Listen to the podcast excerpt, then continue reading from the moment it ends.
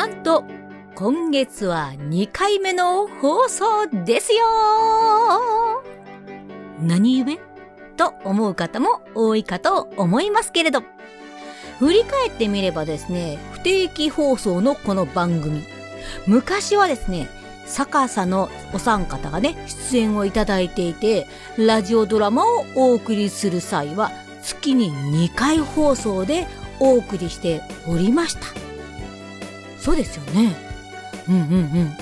でもですね、最近はですね、もう月に1回みたいなペースが普通になってきていたのですがですね、今回はですね、久しぶりに2回目の放送を行ってしまいたいと思います。改めまして、藤井美久のハッピー姫御殿。しばらくのお時間お付き合いくださいませませ。イェイイェイイェイイェイイェイイェイイェイイェイイェイイェイイェイイェイイェイイェイイェイイェイでございます。実はですね、今回もですね、またドラマをお送りさせていただきます。なんとなんと、このドラマ。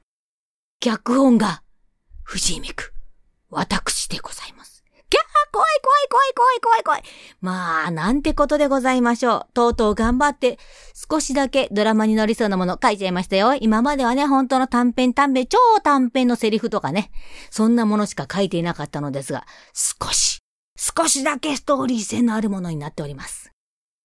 ちょっと、大人な雰囲気のドラマ。となっておりますので、お楽しみください。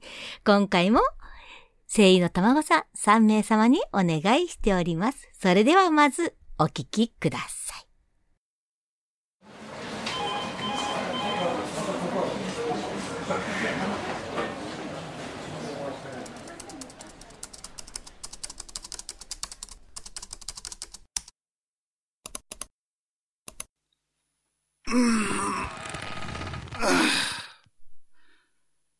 今日も無事に仕事終わったな部長、お疲れ様でした。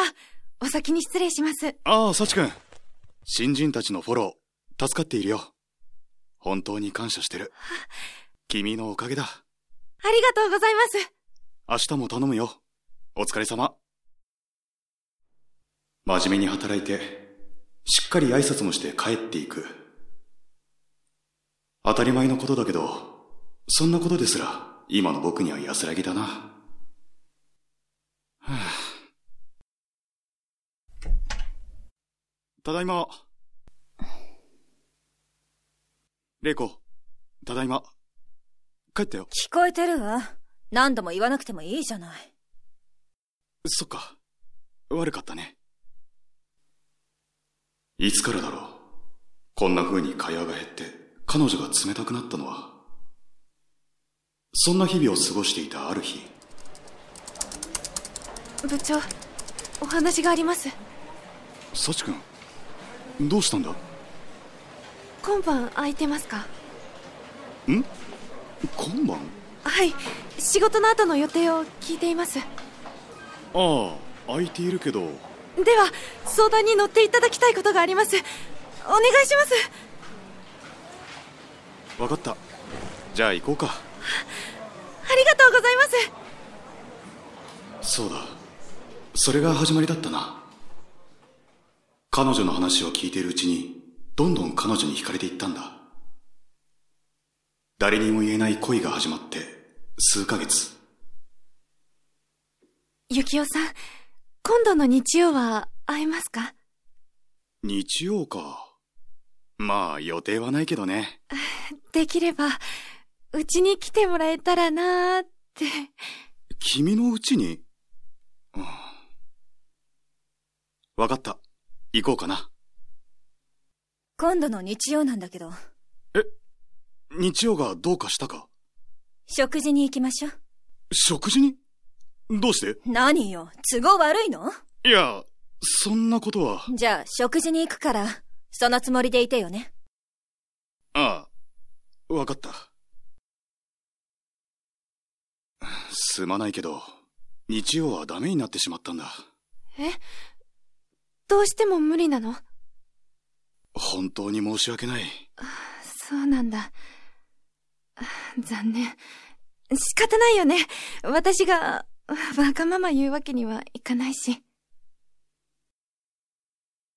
私は先に出かけるから、いつものレストランで待ち合わせしましょう。一緒に行くわけじゃないのか。わかった。遅れないように行くよ。それじゃあ、私は行くわ。気が重いな。どうして急に食事なんて。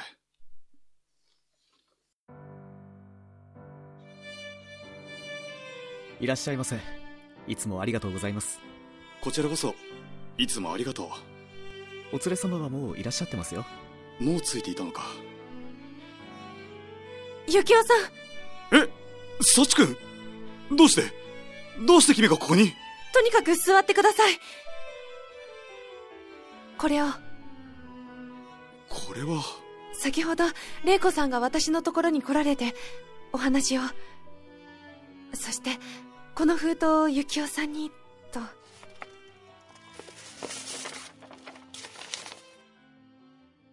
驚いているでしょうね。あなたには突然の出来事なのかもしれないけれど、私の中ではこの日がいつ来るのかとずっと考えていたの。あなたを好きになって結婚したけれど、私ではあなたを幸せにできないと気づいてしまった。その時から私の中での結婚生活は終わりを迎えてた。あなたに冷たい態度をとっていたのもそのため。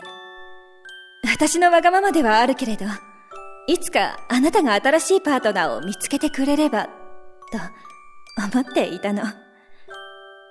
先日偶然にも彼女の存在を知って、今日の計画を思い立ち、実行することにしたわ。あなたも彼女も驚くでしょうけど、私からあなたへの最後のプレゼントだと思って受け取ってくれると嬉しいわ。同封の書類にサインをして役所に提出してちょうだい。そして彼女と新しい人生を送ってください。私はこのまま海外に行きます。その間に新居を見つけて、マンションから出て行ってくださいね。最後まで身勝手な女でごめんなさい。私も幸せになるわ。玲子。彼女がこんなことを考えていたなんて、全く気づかなかった。僕の方こそ、夫として失格だったってわけだ。情けないよ。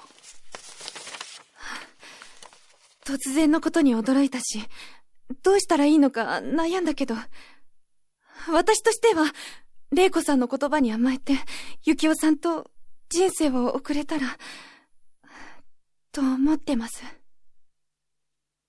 こんな僕でいいのか？もちろんです。そんなゆきおさんを、愛していますから。あれから2年。この春には、サチとの間に子供が生まれる。玲子の優しさに感謝しながら、毎日を過ごしている。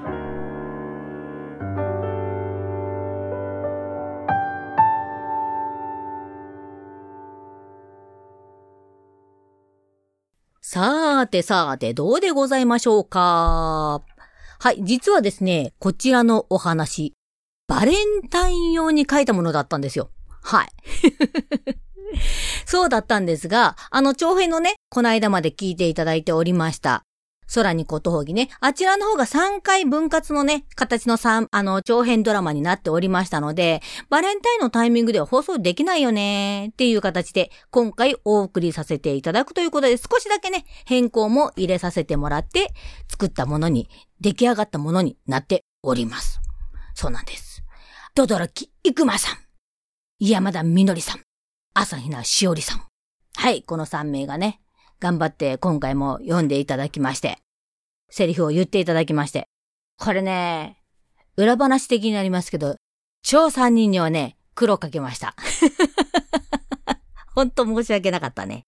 うん。いかんせんほら、さっきも言いましたけど、私書くの初めてじゃないですか。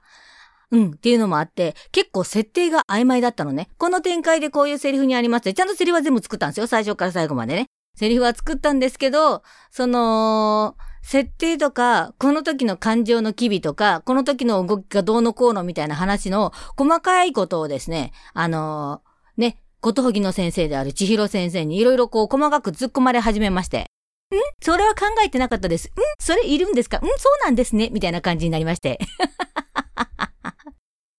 ほら、私的にはね、私的にはね、三人が三人ともクズではなく、とてもいい人の設定で書いてたわけですよ。そしたらですね、まあまあ展開が展開なだけにですね、いやー、これはゆきはね、クズでしょうよ、とか、ね、レイコさんはあれだよ、っていうか、なんとかこうとかみたいな感じになってきたらもうわけわからなくなってきちゃいまして。何度も何度も撮り直しをさせるというね、状況に陥ってしまいましたが、まあ、いい感じにお三方が頑張っていただけましたので、お送りすることができて私的には本当に嬉しいでございます。またね、次回もね、まだ3人には出てきていただかなければなりませんので、もう一回放送この3人とやっていきたいと思いますので皆様お楽しみくださいませませ。というわけで本日の放送はここまでになっております。あなたの心の片隅にいつも笑顔を届けたい藤井美久のハッピー姫御殿